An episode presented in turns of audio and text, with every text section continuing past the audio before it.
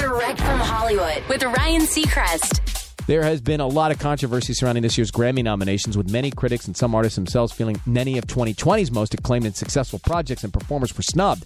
Cardi B is among the superstars not receiving any nods. That's due in part to her not even submitting her biggest hit of the year, WAP, for consideration. She fired up on Instagram story to explain why she held it back. She says, in part, I'm never pressed for a Grammy. If I was, I would have submitted WAP. In fact, I don't even want to be considered for any award shows until I put out my album because it means so much to me and I've worked on it for two years. Some of its songs are so emotional to me because I did them during quarantine. Cardi's WAP partner Megan Thee Stallion did submit for the Grammys and is competing for Best Rap Song, Best Rap Performance as well, and one big one, Album of the Year. Cardi's album expected next year. That's direct from Hollywood.